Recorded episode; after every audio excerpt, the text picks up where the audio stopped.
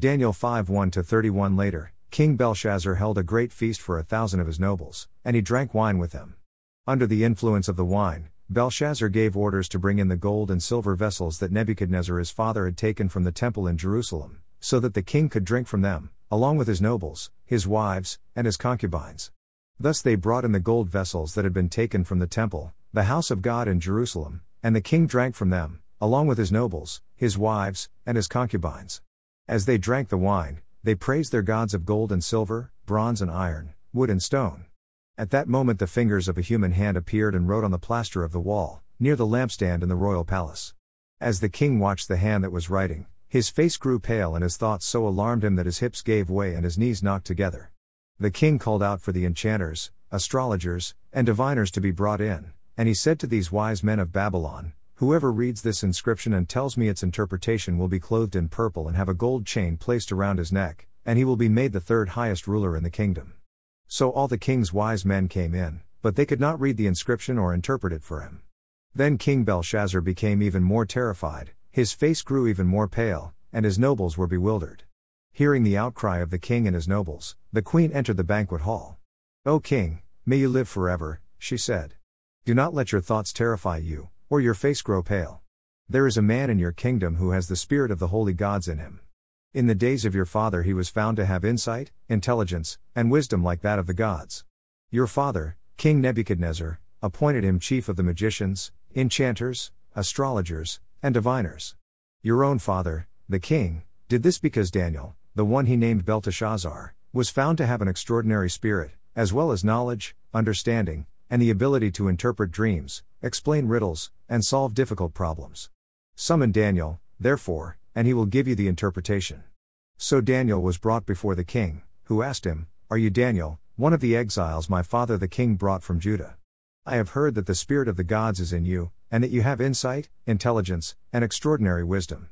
Now the wise men and enchanters were brought before me to read this inscription and interpret it for me, but they could not give its interpretation.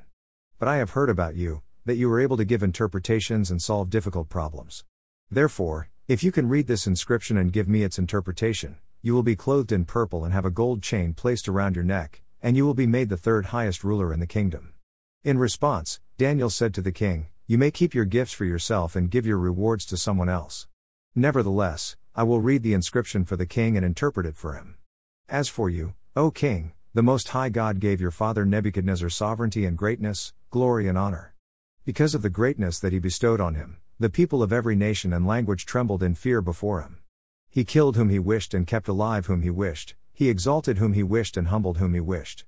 But when his heart became arrogant and his spirit was hardened with pride, he was deposed from his royal throne, and his glory was taken from him. He was driven away from mankind, and his mind was like that of a beast. He lived with the wild donkeys and ate grass like an ox, and his body was drenched with the dew of heaven until he acknowledged that the Most High God rules over the kingdom of mankind, setting over it whom he wishes. But you, his son, O Belshazzar, have not humbled your heart, even though you knew all this. Instead, you have exalted yourself against the Lord of heaven. The vessels from his house were brought to you, and as you drank wine from them with your nobles, wives, and concubines, you praised your gods of silver and gold, bronze and iron, wood and stone, which cannot see or hear or understand. But you have failed to glorify the God who holds in his hand your very breath and all your ways. Therefore he sent the hand that wrote the inscription. Now this is the inscription that was written Mene, Mene, Tekel, Parsin. And this is the interpretation of the message. Mene means that God has numbered the days of your reign and brought it to an end. Tekel means that you have been weighed on the scales and found deficient. Peres means that your kingdom has been divided and given over to the Medes and Persians. Then Belshazzar gave the command, and they clothed Daniel in purple, placed a gold chain around his neck, and proclaimed him the third highest ruler in the kingdom. That very night Belshazzar king of the Chaldeans was slain, and Darius the Mede received the kingdom at the age of 62. 2 Peter 2 1 22 But there were also false prophets among the people, as there will be false teachers among you also, who will stealthily introduce destructive heresies, even denying the master having bought them, bringing upon themselves swift destruction. And many will follow after their sensuality, through whom the way of the truth will be maligned.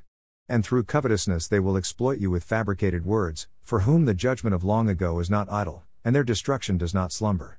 For if God did not spare the angels having sinned, but having cast them down to Tartarus, in chains of gloomy darkness, delivered them, being kept for judgment, and he did not spare the ancient world, but preserved Noah, a herald of righteousness, one of eight, having brought the flood upon the world of the ungodly, and he condemned the cities of Sodom and Gomorrah to destruction, having reduced them to ashes, having set an example of what is coming on the ungodly, and he rescued righteous Lot, being distressed by the conduct in sensuality of the lawless, for that righteous man dwelling, among them, day after day, was tormented in his righteous soul, through seeing and hearing their lawless deeds. Then the Lord knows to deliver the devout out of temptation and to keep the unrighteous being punished unto the day of judgment, and especially those walking after the flesh in the passion of defilement and despising authority.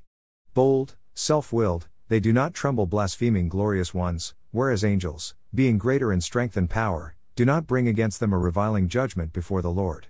But these, like irrational animals, having been born as creatures of instinct for capture and destruction, blaspheming in what they are ignorant of, in their destruction also will be destroyed, suffering wrong as the wage of unrighteousness, esteeming carousal in daytime as pleasure, blots and blemishes, reveling in their deceptions, feasting with you, having eyes full of adultery, and unceasing from sin, enticing unestablished souls, having a heart having been exercised in craving children of a curse. Having forsaken the straight way, they have gone astray, having followed in the way of Balaam son of Bosor, who loved the wage of unrighteousness. But he had reproof for his own transgression by a mute donkey, having spoken in a man's voice, it restrained the madness of the prophet. These are springs without water and mists being driven by storm, for whom gloom of darkness has been reserved.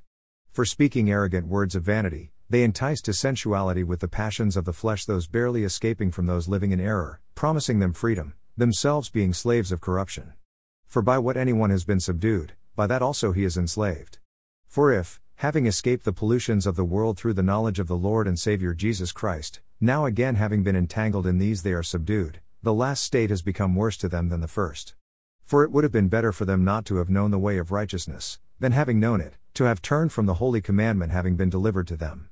The thing true of the proverb has happened to them a dog having returned to its own vomit, and, a sow having washed, to her rolling place in the mire. Psalm 119 113 128 The double minded I despise, but your law I love. You are my hiding place and my shield, I put my hope in your word. Depart from me, you evildoers, that I may obey the commandments of my God. Sustain me as you promised, that I may live, let me not be ashamed of my hope. Uphold me, and I will be saved, that I may always regard your statutes. You reject all who stray from your statutes, for their deceitfulness is in vain. All the wicked on earth you discard like dross, therefore I love your testimonies. My flesh trembles in awe of you, I stand in fear of your judgments.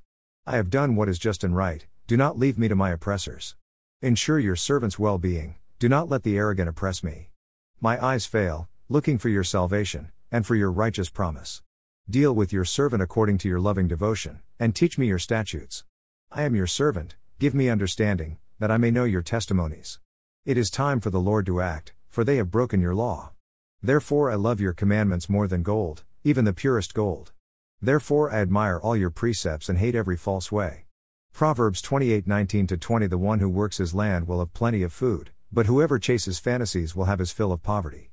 A faithful man will abound with blessings, but one eager to be rich will not go unpunished.